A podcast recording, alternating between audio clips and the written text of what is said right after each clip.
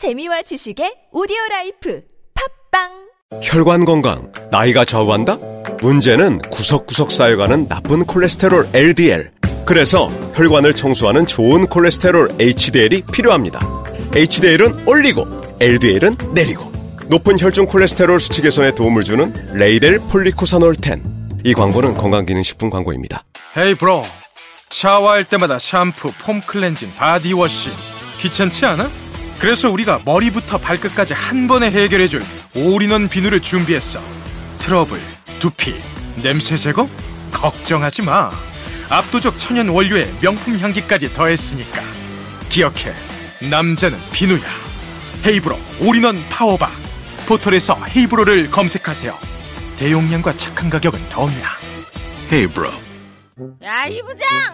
네가 부장이면 땅이야? 뭐뭐뭐뭐 저 인간 저건 저, 쟤 오늘도 술술 풀리고 안 먹고 회수 갔냐 내일도 신체 상태로 출근하겠구만 아 아유 고려 생활 건강 술술 풀리고 음주전 한포가 당신을 지켜드립니다.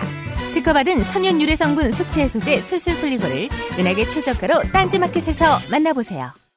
아무도 묻지도 따지지도 않고 가입하셨다고요 보험은 너무 어려워요. 걱정 마십시오 마이보험 체크가 도와드립니다 1800-7917 마이보험 체크로 지금 전화 주세요 1800-7917 이미 가입한 보험이나 신규 보험도 가장 좋은 조건을 체크해서 찾아드립니다. 인터넷 한글 주소 마이보험.com 또는 카카오톡에서 아이디 검색 마이보험을 친구 추가하여 상담하실 수 있습니다.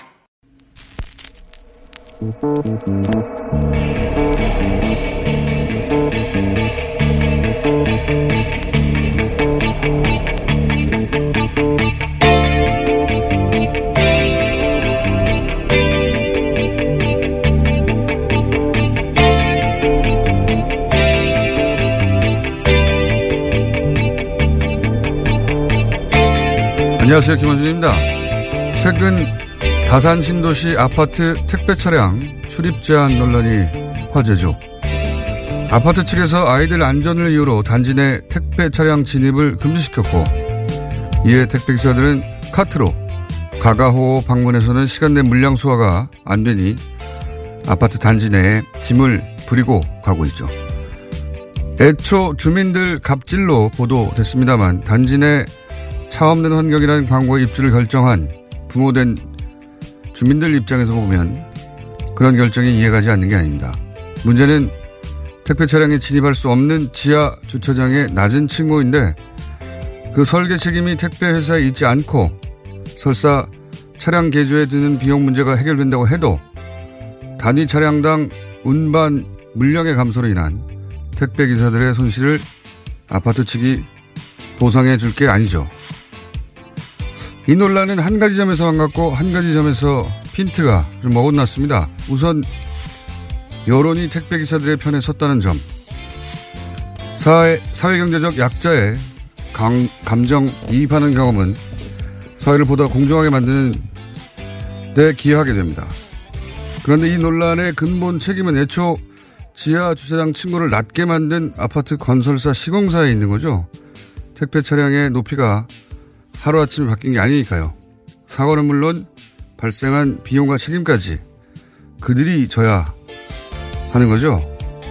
주민과 기사들이 싸울 일이 아니다. 그렇게 보도할 일도 아니다. 현상이 아니라 본질을 보자. 김원준 생각이었습니다.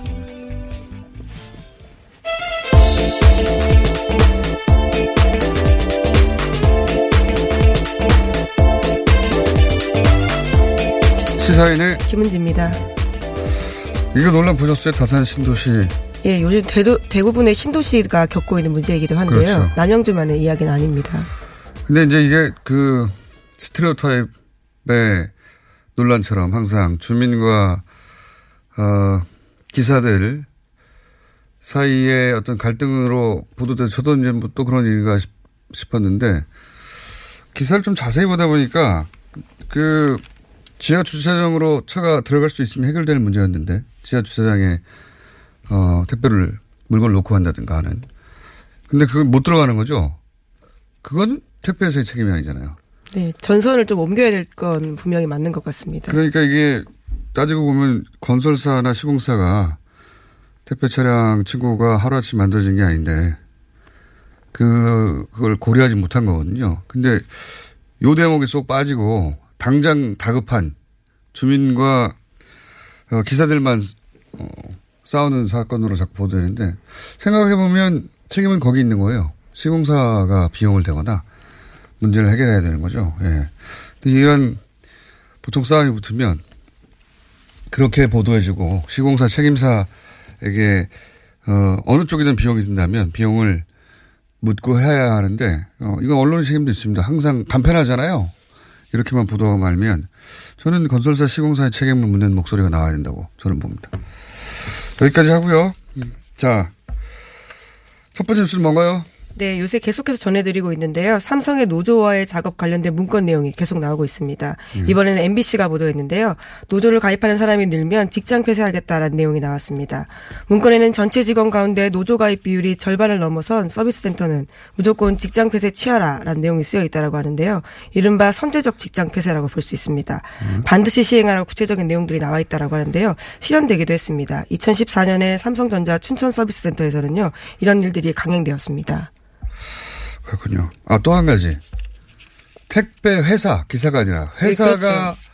차고 높이를 규정보다 높이 만드는 것도 만약에 있다면 그것도 또 따져야 되는. 그러니까 택배 회사하고 저는 건수사 시공사 쪽에 책임을 물어야 한다. 네, 빠져있는 쪽들이 있는 건데요. 그래서 최근에 국민권익위에서는 그러한 간담회도 마련하고 있다라고 합니다. 특히 택배 회사의 책임들을 묻는 네. 것들도 있고요. 그러니까 주민과 단순히 기사들 어, 갈등을 한번 보다 보면 안 된다. 구조적인 문제. 본질이 따로 있다 이런 생각이 들고요. 자, 이 뉴스는 몇 번에 걸쳐서 삼성 어, 노조와해. 네, 6천 건이나 있다 보니까요. 계속해서 내용이 업데이트되고 있는 네, 겁니다. 그 중에서 이거는 어, 처음 나온 내용이네요. 원래 이제 노조 가입하고 2011년에 나왔던 내용이 이제 좀 더 상세한 버전이었는데 그때는 노조 가입을 저지하고 그러기 위해서 평소에 직원들 사찰하고 체, 네, 체증하고 네. 그러다가 회유하고 또는 협박하고 뭐 탈북자들은 북한을 보내버린다든가. 그러다가 이제 고사 전략을 막 쓰는 이런 방식이었는데 여기 이건 나온 것은 뭐냐면 폐쇄라는 위장 폐업 같은 거죠, 이게. 네, 직장 위장 폐업. 네.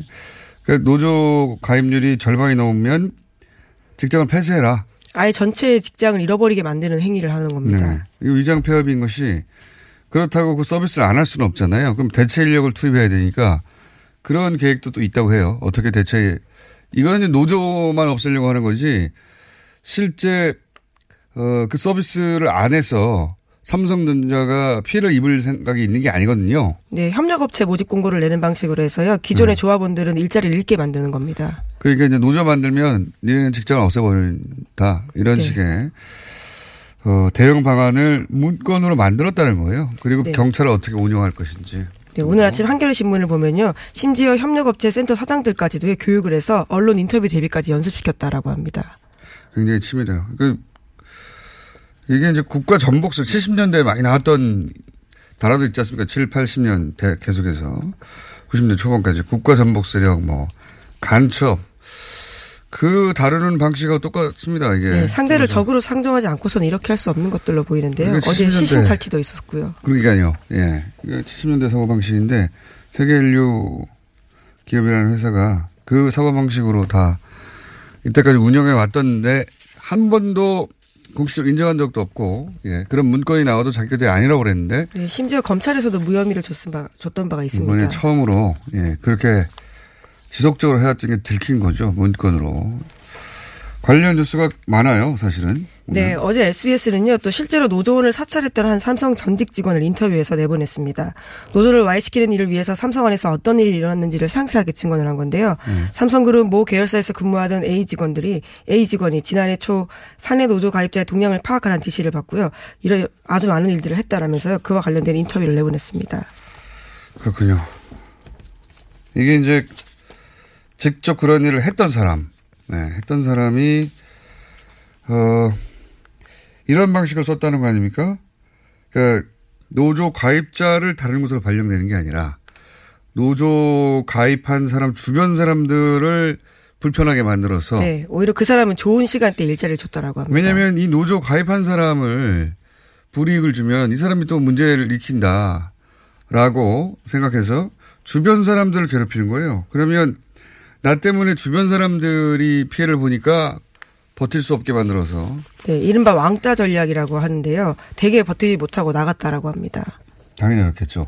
자기가 피해를 볼 땐 싸울 수 있지만 주변 사람이 피해를 보면 원망을 듣거나 미안하잖아요. 예. 일종의 심리전인데 이거 하여튼 정보기관이 하는 방식 계속해서 제가 반복적으로 얘기하지만 그런 방식을 계속 채택하고 있는 거예요. 그러면서 이제 이런 전략이 나오려면 계속해서 감시하고 사찰해야 되잖아요. 주변에서. 어, 그런 일을 계속 했다는 거죠. 또. 네, 당사자가 고백한 바여서요. 굉장히 또 의미가 있는 건데요. 어쨌거나 삼성은 현재로서는 이러한 사실에 대해서 공식적으로 알지 못한다라고 해명하고 있지만 관련된 문건도 나온 것으로 알려져 있습니다. 삼성이 이런 거 관련해서 자기들이 안다고 한 적 없잖아요. 근데 이제 그렇게 못 넘어가는 게 그런 내용이 문건으로 나왔어요. 어떻게 해요? 이거. 그리고 이제 이 그 인터뷰에 응한 그 분은 기본적으로 자기 주변에 예. 그 직장 동료를 계속 감시해서 보고하다가 어 거기서 죄책감을 느끼고 관뒀다는 거 아닙니까? 네, 그렇게 예. 하고 있습니다. 이게 북한의 5호 담당자하고 똑같은 거 아니에요? 결국은 어, 삼성이 설마 그랬을까? 인류 기업인데 세계적인 그랬다는 겁니다. 예, 그게 문건으로 나왔다는 거예요. 자, 다음 뉴스는요.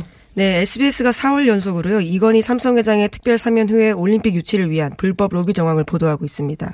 이번에는 여섯 꼭지를 쏟아냈는데요. 이건희 회장이 특별 사면된 이후에 삼성이 올림픽 유치 활동을 위해서 태스크포스를 만들었다라고 합니다. 이름이 V11인데요. 올림픽 개최지가 결정되는 2011년에 승리하자라는 뜻인데 여기를 진두지휘한 사람이 이건희 회장의 둘째 사위인 김재열 씨입니다. 아, 그렇군요. 어제 저희가 박동희 기자하고 인터뷰 하다가 중간에 끊겼는데 오늘 뭐, 요 부분은, 어, 남은 이야기는 추가 인터뷰 하겠는데 어제 인터뷰 취지는 이제 빙산연맹과 관련한 여러 가지 논란들이 쭉 있어 왔는데 그 빙, 빙산 연맹의 저는 회장이죠. 김재현 씨. 이건희 회장의 둘째 사이. 어, 근데 최근에 빙상연맹과 관련한 논란의 배경이 사실은 그 김재열 회장 아니겠느냐. 예. 예, 사장 직급인데요. 제일기획의 스포츠 사업 총괄 사장으로 있습니다. 빙상연맹 전. 아, 예, 회장. 그렇죠. 예, 예. 어, 근데 이제 빙상연맹에서 일어났던 일련의 일들이 그 궁극적 목적 중에 하나는 김재열 씨가 IOC 위원이 되는 것. 어, 그러기 위해서 어, 일어났던 일들 아니겠냐는 취지의 인터뷰였는데, 네.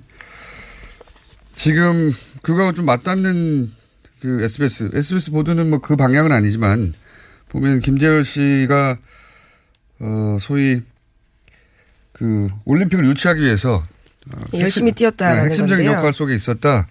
그런 내용인 거죠, 이게. 예, 근데 하지만 그것들이 또 불법 정황과 맞닿아 있기 때문에 문제가 있다는 게 SBS의 보도 내용입니다. 그 계약 하나하나 예를 들어서 그 뭐 소위 이제 그런 불법 불법인지 모르겠습니다. 불법을 확정되지는 않았으니까. 예, 정황들이 나왔다라는 것들인데요. 예, 그런 로비, 어, 그런 로비 정황 이후에 한 계약 하나하나가 불법은 아니었을지언정, 어, 적어도 대가성이 있었다는 취지가 이 SBS의 보도인 거죠. 바보도 아니고 불법 탈법으로 계약을 하진 않았겠죠. 근데 이제 메일의 내용상 그런, 어, 그 당사, 그 아프리카 아우시죠. 예. 네, 파파디약이라고요. 예. 그 부자였습니다. 아프리카 IOC 위원과의 어, 주고받은 메일로 추정컨대 그 이후에 있었던 계약들은 대가성이 있는 거 아니냐 이런 취지의 SBS 보도입니다. 그런데 이제 여기서 제가 개인적으로 주목하는 것은 이제 어제 박동희 기자 인터뷰하고 연결해서는 아 이게 이건희 회장의 둘째 사위를 IOC 위원으로 그러니까 이건희 회장 이후에 IOC 위원으로 삼성가에서 둘째 사이를 만들려고 한 게 아닐까. 그런 그랜드 플랜 속에 나온 게 아닌가. 그게 이제 빙산연맹에서 성적을 내야 하는, 어, 꼭 내야 하는 그런 이유 중에 한, 하나가 아니었을까. 뭐 이렇게 쭉 연결해서 생각해 볼 수 있는 최근의 보도들입니다. 예. 예, 최순실 국정농단 사건과 연관되어 있어가지고요. 또 2016년 국정조사 청문회 때도 김재열 씨가 나온 바가 있습니다. 그렇죠. 그러니까 이제 그 두 힘이 부딪히는 거죠. 예. 한쪽은 삼성, 어, 삼성 이건희 회장의 둘째 사위를 배경으로 하는 빙산연맹 기존의 어, 축과 그거 그 이권 혹은 뭐 그 관련한 자리를 차지하고 싶었던 최순실 라인의 충돌 이 있었던 것 같습니다. 지금 되돌아보니까 예. 네, 물론 삼성 입장도 말씀드리면요. 편법 탈법 계약 한 건도 없었다라면서 두 번째 공식 입장을 냈다라고 합니다. 어, 그렇게 주장할 만큼 예, 준비되어 있었겠죠. 근데 대, 전, 전체적 취지는 그것이 결국 그 큰 노비성의 노비 속에서 대가성이 있었던 거 아니냐. 이 문제 제기에 대해서는 아직 답이 안 되고 있어요. 예. 개별 계약 하나가 하나하나가 불법이냐 탈법이냐 문제는 삼성 이야기가 맞을 수도 있습니다. 예. 자, 한참 SBS와 삼성이 SBS 뉴스와 어, 삼성이 이 문제를 가지고 공방을 벌이고 있고요. 자, 다음 뉴스는요. 네, 이명박 정권 시절 전방위적 댓글 공작을 국군 기무사령부가 최초로 기획했음을 보여주는 문건이 나왔다고요. 오늘 아침 한겨레 신문이 보도했습니다. 국회 국방위 소속 이철희 더불어민주당 의원이 확보한 문건인데요. 기무사가 이명박 정부 출범 3개월 뒤에 2008년 6월 달에 청와대에 보고한 A4 3장짜리 문건입니다. 참고 자료라는 제목인데요. 이 문건에는 기무사는 국정원, 경찰청, 합참, 기무사 등 기관별 사이버 인력 현황을 적고요. 비노출 특수팀 운영을 건의하고 있습니다. 그렇군요. 어, 김무사는 이제 국정원하고 사이버 사령부가 워낙 어, 초반부터 두드려 맞다 보니까 가려서 주목받지 못하고 거의 지나가고 있는 분위기인데 어, 이 보도에 따르면 국정원 댓글을 최초 기획한 건 기무사였다는 거네요. 예. 네, 그런 내용들이 시기적으로 가장 먼저 나왔기 음, 때문에 그렇게 특정을 하는 건데요. 그렇게 보인다는 거네요. 예. 그래서 기획을 기무사하고 에서 하고 실행을 국정원에서 한 게 아니냐. 어, 이렇게 보고 있습니다. 이 기사는. 어, 기획을 애초에 김무사가 했건 국정원이 했건 혹은 거의 비슷한 시기에 했건 간에 김무사 관련해서는 사실 국정원만큼 그 내부 조사를 통해서 이게 이제 알려지지 않았거든요. 외부로. 근데 그러다 보니까 이 일을 한 군인들이 아직도 군에 남아 있는 거예요. 대다수가. 이게 더 큰 문제죠. 기무사 문제도 그 계속해서 국정원 사실 군이 이런 일을 한 거는 우열을 가리기 힘들 정도긴 합니다만 군이 이렇게 정치 개입을 직접적으로 기획해서 실행에 옮겼다는 건 더 큰 일이거든요. 네, 87년 이후에 없었던 일로 우리가 모두 믿고 있었는데요. 이런 네. 일이 일어난 거죠.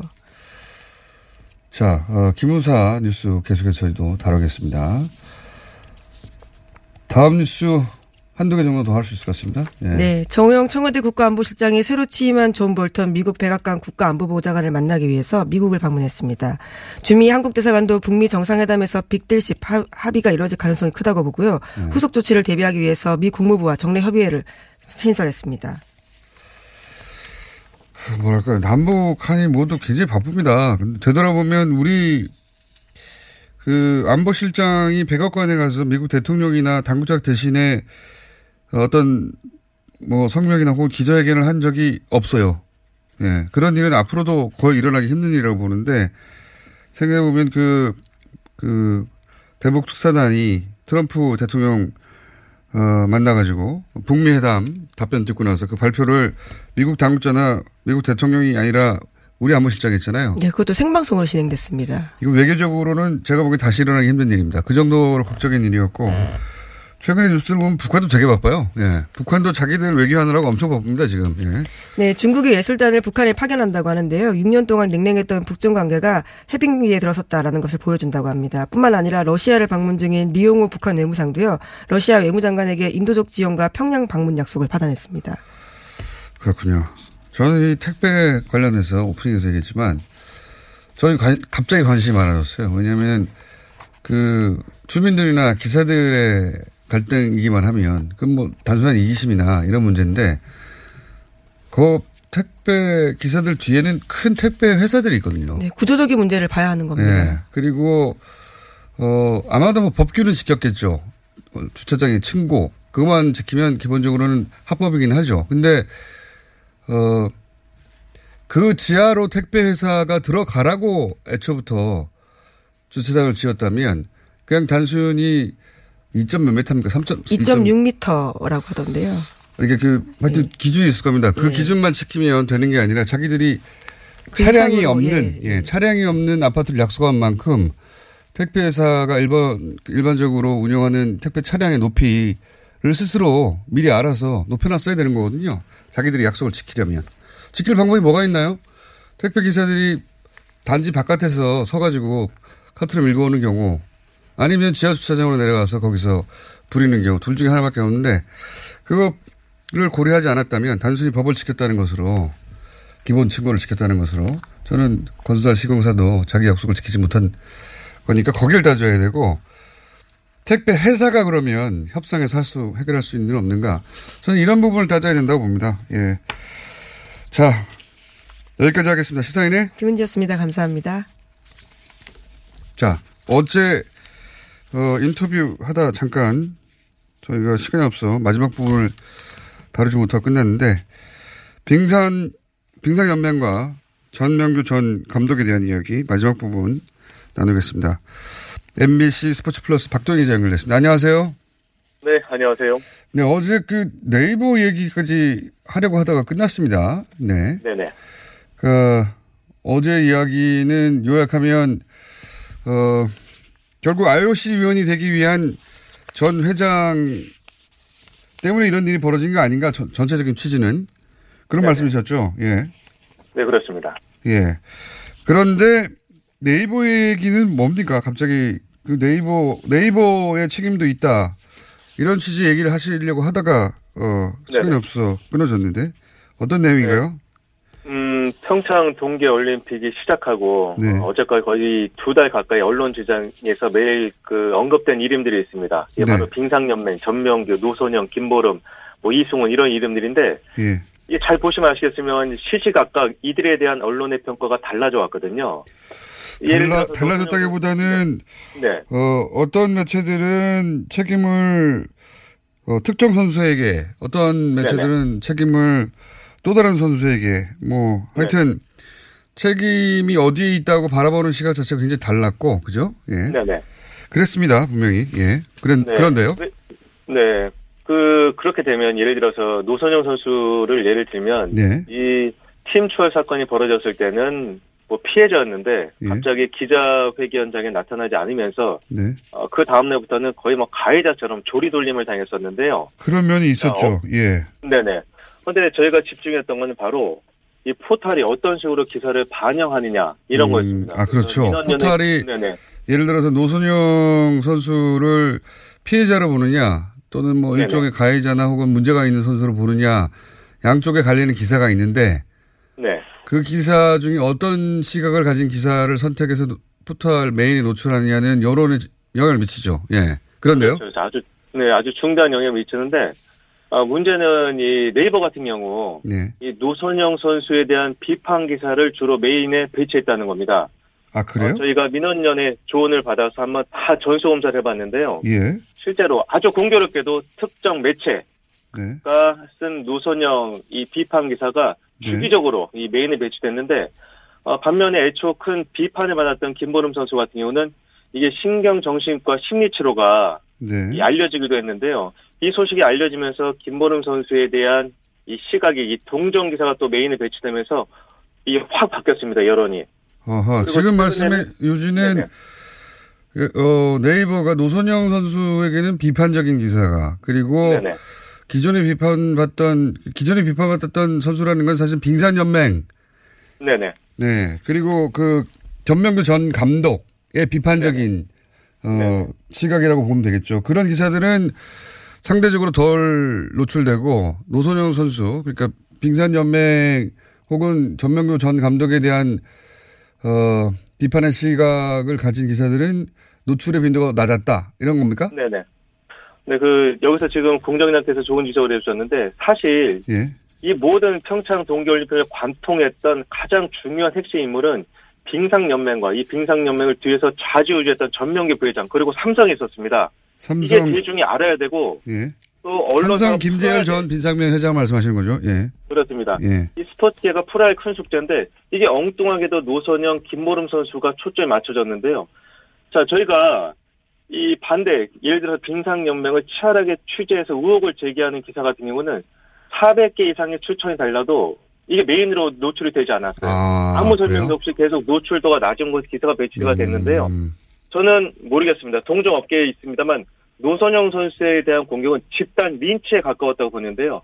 이 집단 린치를 어떻게 보면 적극적으로 도와줬던 게 바로 네이버라고 저는 생각을 하고 있습니다. 이 기사 배치만 봐도 그렇게 판단할 수가 있습니다. 기사 배치에 이제 통계로 그 직접 전수조사를 해보셨다니까 몇 대. 몇 정도로 노선영 선수에게 불리한 기사가 메인 노출했습니까? 2월 2, 제 보게 되면요. 저희가 전체, 것은- 봤을 때. 네. 예. 전체로 봤을 땐 2월 21일 그 노선현 선수 기자회견을 하지 않은 이후부터는 거의 절대적으로 노선현 선수에 대한 이 비판 기사가 줄을 이었고요.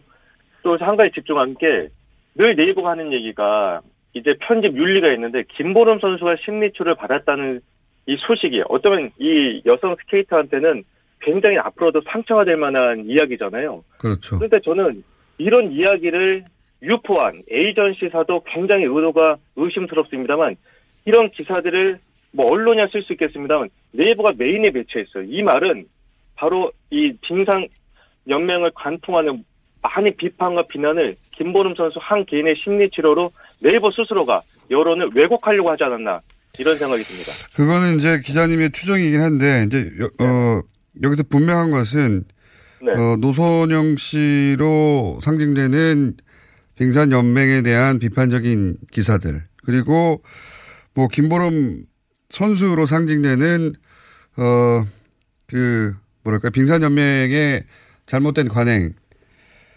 그 이 선수 개인들의 잘못 이전에 기본적으로 시스템적인 혹은 뭐 빙산 연맹의 책임인데 어쨌든 빙상 연맹에 불리한 기사라고 추정할 수 있는 뭐 네. 묶을 수 있는 기사들은 어, 노출이 거의 없고 노, 노선영 선수 개인에게 비판이 쏠리는 기사들은 노출 빈도가 훨씬 높았다 이런 말씀이네요. 예.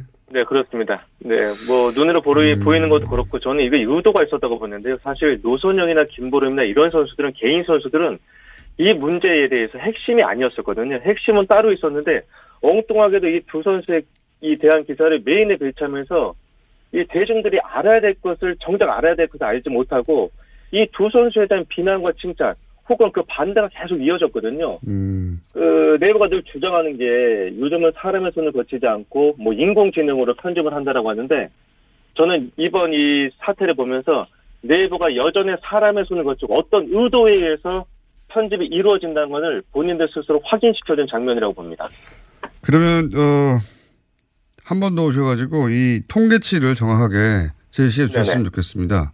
예, 네. 통계치 이렇게 어, 지금은 그러니까 구조적인 문제 혹은 그 뒤에 있는 어, 전명규 전 감독 혹은 그보다 더 뒤에 근본적인 이건희 회장의 둘째 사인 김재열 전 빙상연맹 회장 어, 이쪽에 불리한 기사들이 의도적으로 감춰졌을 수 있다 이런 주장이신 거잖아요. 예. 그 여기서 또 제가 한 가지만 더 말씀드리면 자 빙상연맹의 회장사가 삼성이잖아요. 예. 네, 그거는 모든 스포츠 기자들이나 스포 일반 스포츠 팬들도 모두 알고 있고 빙상 연맹의 어떤 책임을 추궁당하거나 논란과 의혹이 되게 되면 회장사인 삼성에 대해서도 의심이 집중되게 되지 않겠습니까? 하지만 이런 문제, 근원적인 문제에 대해서 이야기를 하거나 밝히려는 기사에 대해서는 네이버 스스로 한번 찾아봤으면 좋겠어요. 그런 기사들 과연 본인들 스스로 매일매일 편집을 했는지. 저는 음. 이 문제, 제가 이렇게 흥분한 이유는 네이버가 지난해 저희가 기사 재배치에 대해서 기사를 쓰고 예. 네이버가 많은 걸 변한 듯 했지만 지금 네이버 스포츠 팀을 사실상으로 운영하는 사람들은 그 근모 이사의 밑에 있던 사람들이거든요. 저는 지금 이 스포츠를 맡고 있는 김모 리더가 무한한 책임감을 져야 된다고 생각하고 또 네이버 편집 방향을 반드시 누군가가 가이드해주고 있는 수뇌부가 있다고 생각을 하고 있고요. 그렇게 생각할 수 없을, 말씀드리면- 어, 생각하지 않을 수 없을 만큼 편향되었다. 특정 사안에 네네. 대해서.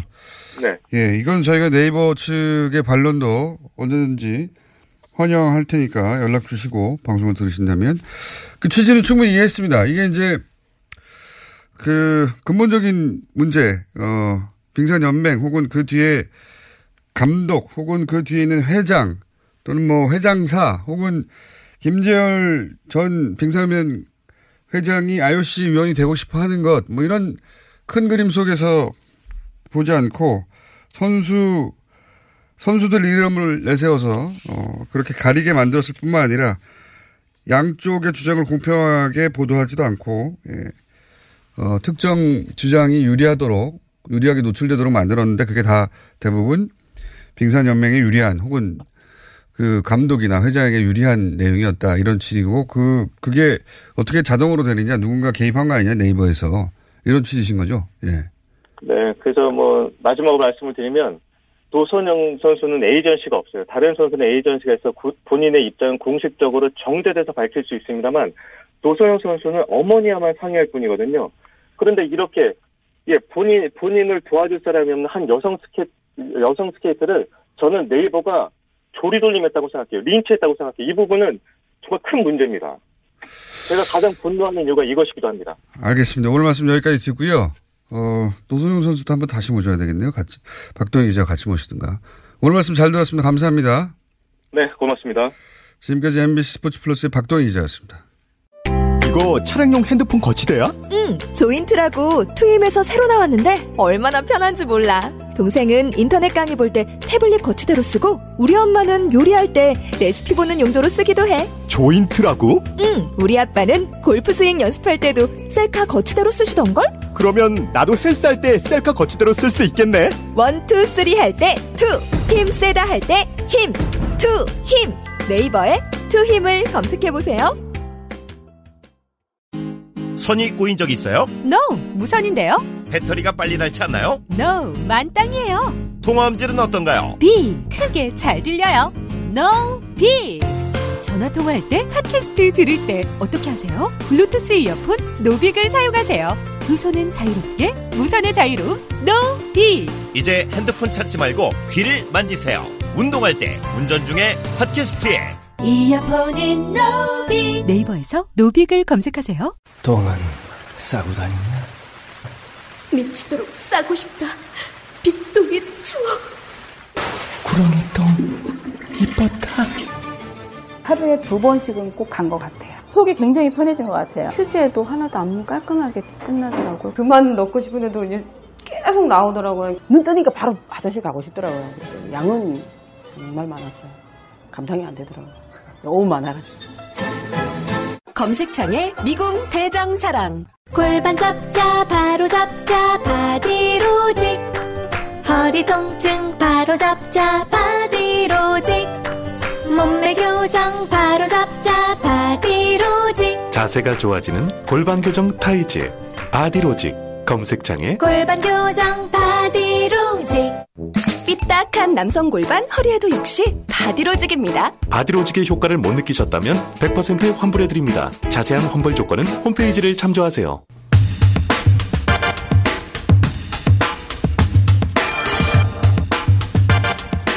김기식 금융감독원장 거치 문제 연일 공방입니다. 예. 그래서 모신 분입니다. 더불어민주당 우상호 의원 스튜디오 나오셨습니다. 안녕하십니까? 네, 안녕하십니까. 네. 저희가 원래 이제 여야 토론으로 동시 진행하려고 자유한국당과 바른미래당에 쭉 전화를 돌렸어요. 많은 분들에게 일부만 말씀드리면 김성태 의원부터 시작해가지고 예, 황영철, 김용태, 안상수, 김한표, 나경원, 장재원, 홍표 등등등등등 홍준표 의원, 김태호 의원 어, 바른미래당도 마타, 마찬가지입니다. 어, 김관우 의원을 비롯해서 쭉 돌렸는데 어, 따로따로 해달라. 우상호와 같이 나가는 게 싫다. 저를 싫어하시는 건가요?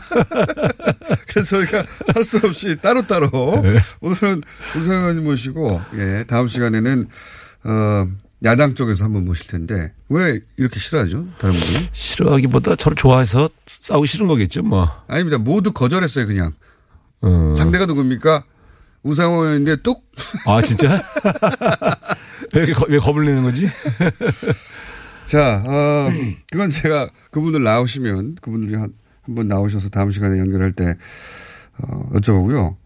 근데 이제 이 김기식 원장 문제 있지 않습니까? 네네. 이 문제 총대를 메신 것처럼 보여집니다, 현재. 네. 예. 가장 적극적으로 변호하고 계신데, 근데 원래 이제 이런 사건이, 사안이 터지고 초반에 특히, 네. 이게 초반이라고 볼수 있는데, 터지니까. 초반에는, 어, 사안의 어떤 내용, 대해서 정확하게 인지 안 된 상태에서는 보통 여론은 서태하라가 높거든요. 초반에는. 그렇죠. 아무래도 이제 이게 뭐 그렇게 잘했다 말하기는 좀 어려운 사안 아닙니까? 그렇죠. 국민 눈높이에서 잘한 보면 건 아니죠, 분명히. 그렇죠. 국민 예. 눈높이에서 보면 뭐야 피감 기관을 감시해야 될 국회의원이 거기 돈으로 어디 갔어? 그럼 네. 또 되게 놀러 간 걸로 생각하니까 뭐야 이렇게 돼서 이제 부정적인 여론이 앞서게 되죠. 근데 근데 이제 왜 이런 상황에서 총대를 메신 거예요?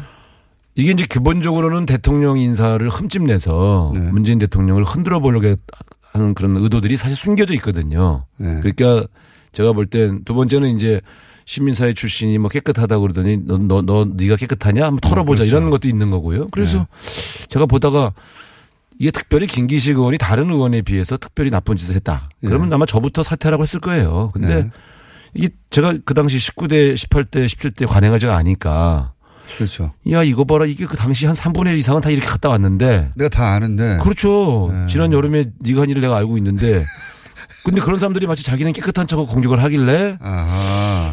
제가 언론에서 공격할 때는 내가 별로 가- 관여를 안 했는데. 예. 이제 야당들이 나서기 시작하길래 어 이거는 정략적이네. 음. 또 안철수 후보까지 나서길래 어 이건 뭐 서울시장 선거에 왜 이런 걸로 재미를 보려고 그러시나 그래서 이제 공격을 제가 방어를 시작해 줬죠. 아. 서울시장 예비 후보이기도 하시니까. 네. 예. 그래서 제가 경선을 통과하기는 어렵겠지만요. 누가요?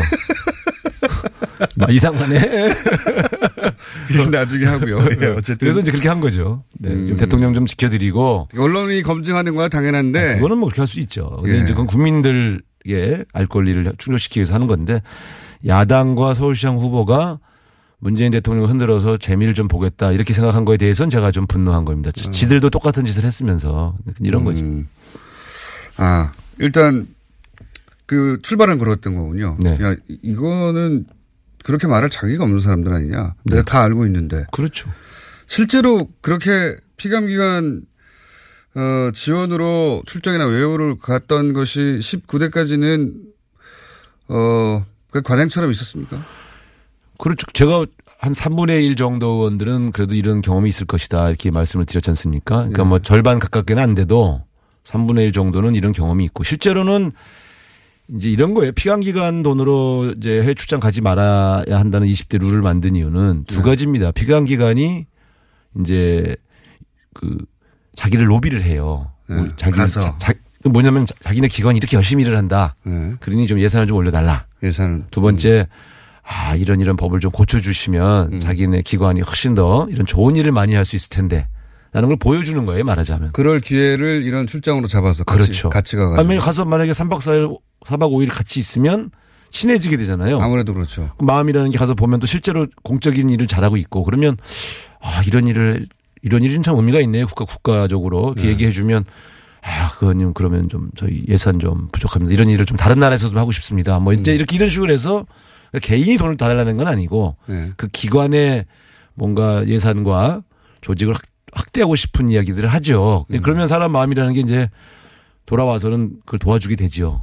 음. 그래서 이제 산하기관의 로비를 받, 받게 될 가능성이 있기 때문에 산하기관 비용으로 가지 마라 이렇게 얘기하는 건데. 기회, 그, 그런 기회를 완전 차단해라. 이런 그렇죠. 취지죠. 근데 김기식 의원이 가서 보면 실제로 공무 평일 날은 공무를 다 수행을 했고 네. 기관들 그다음에 이제 토요일 일요일 날은 어차피 그쪽에 공적 기관들을 만날 수가 없잖아요. 네. 그럴 땐 되게 이제 그 시내 투어들을 좀 합니다. 네. 그리고 이제 돌아와서 로비를 받았냐 네.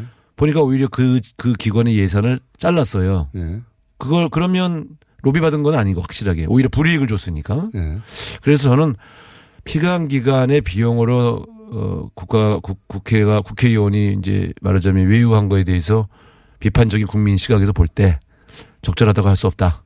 아예 앞으로는 지금 못하죠, 사실상. 20대 들어와서는 사실 거의 안 갑니다, 그렇게. 네. 예. 아주 김영란법도 만들어졌고. 예. 그러니까 오해받기 싫은 거죠. 아 예. 예. 근데 사실은 이제 그것도 저 개인적으로는 어떤 기관들은 우리가 가서 좀 도와줘야 될 해외 기관이 있어요. 음. 근데 이제 이 사실 국회에 마련된 외유 비용이라는 거는 1인당 1년에 한 번 가기가 빠듯합니다, 사실은. 음. 인원이 많으니까 상임위가. 그러니까 네.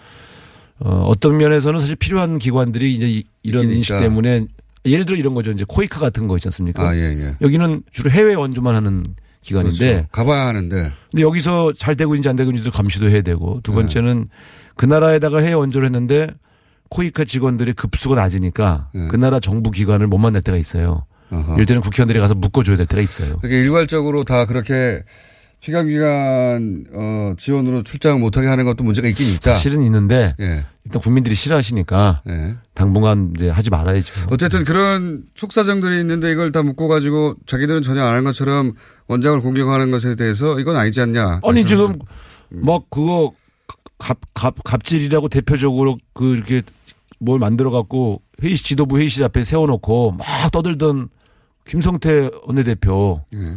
그분도 혼자서 직원 데리고 갔다 왔잖아요 캐나다 미국을 그, 부, 그. 부분은 김성태 어, 대표가 또 해명한 부분도 있고 직접 들어보겠습니다. 어쨌든 네. 그 부분은 추진은 그러 하고요. 네.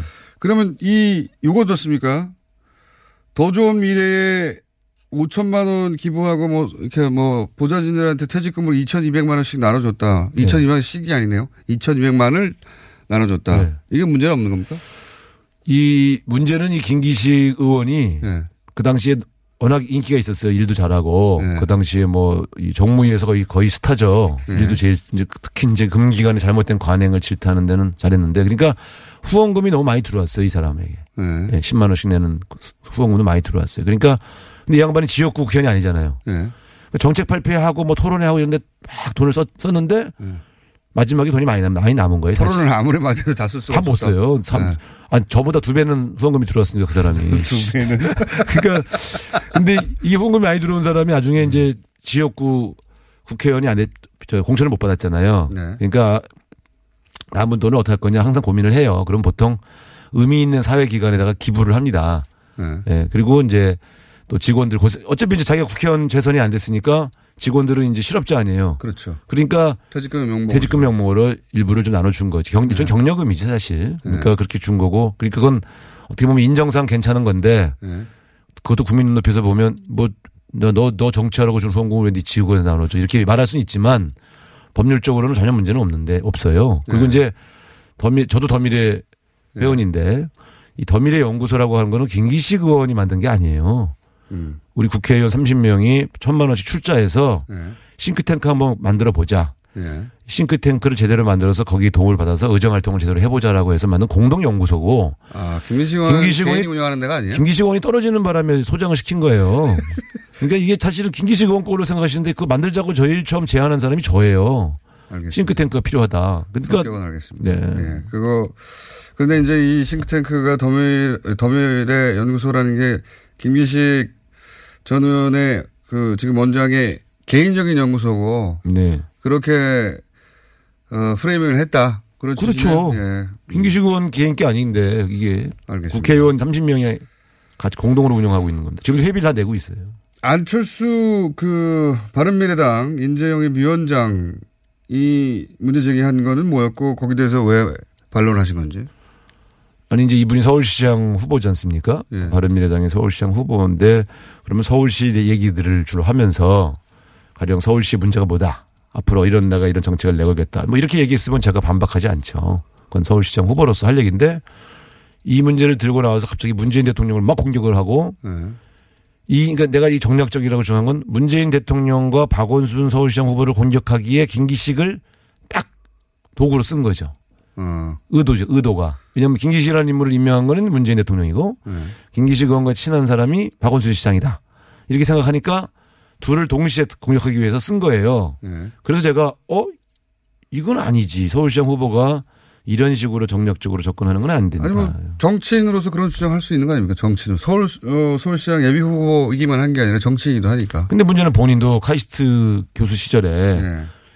카이스트가 국립대학란 말인데요. 국립대학 돈은 다 국민 세금이에요. 예. 국회로 오는 돈도 국민 세금이고. 근데 그 소- 세금으로 본인도 그 외유성 출장을 네 번이나 갔단 말이에요. 부인하고. 그래서 학교 허락을 받고 출장을 갔다고. 당연히 허락을 받죠. 학교 돈이 나오는데. 그러니까 저는 이게 동문서답이에요. 나는 왜 학교 허락 없이 갔냐고 말한 적이 없잖아요. 네. 그래서 공식 공무 공무 출장인 것처럼 꾸며서 가서 네. 실제 한 번 정도 하루에 한 번 정도는 공무를 하고 나머지는 전부 딸 보러 간 거 아니냐. 음. 그 딸이 있는 펜실베니아만 왜 주로 유독 부부 동반으로 네 번 갔냐. 음. 이 문제에 대해서는 대답을 안 해요. 피해. 1년간. 지난 대선 때부터 제기한 거거든요. 그러니까 그 공금을 사적으로 쓴 거는 뭐 그런 성격은 매우 비슷한 거 아니냐 이런 취지네요. 그렇습니다. 예. 알겠습니다. 이거는 바른미래당 쪽에서 또 반론이나 있으면 저희가 이 사안 자체에 대해서 자세히 설명 안 하고 그냥 일반적으로 이렇게 물타기다 이렇게 하고 넘어가더라고요. 알겠습니다. 어 그리고 전수조사 뭐 하고 있다는 얘기도 있는데 실제로 전수조사 하고 있습니까? 무슨 전수조사요? 그러니까 소위 외유 이런 식의 지원을 받고 비감기관에 외유한 국회의원들 한번 전수조사 해보자 그러면 이런 식으로. 아, 전수조사까지 하겠습니까만은 이, 이 사례들은 예. 다이 저 국회에 보고하게 돼 있어요. 예. 그래서 국회에 다 기록이 있어요. 아 찾아보면 예. 안 찾아봤을 뿐이지. 그렇죠. 찾아보다 보면 왜냐하면 예. 그게 사실은 국회 그 산하기관들도 이건 다 비용 처리를 해야 되잖아요. 예. 그러니까 산하기관들 자료 다 있죠. 그렇다 하더라도 그 초반에 말씀드렸지만 어 국민들의 여론이 네. 기본적으로 피감 기간 그리고 또 이제 쏟아지는 뉴스들도 있고요. 네. 그리고 그 뉴스들을 하나하나 구분해서 시비를 가리기도 전에 다른 뉴스가 또 나오거든요. 그래서 계속 문제가 많은 것으로 누적되어 가고 그러면 이제 사퇴 여론이 더 높을 수 있습니다. 그렇습니다. 그 경우에 사퇴해야 합니까? 근데 이제 만약에 이렇게 보수 언론과 야당이 일종의 문제 제기 예. 할 때마다 대통령이 임명한 인사를 그만두게 하기 시작하면 이게 뭐 성인군자를 구할 수도 없고 참 어렵습니다. 그러니까 가령 보통 과거에도 보통 보면 예.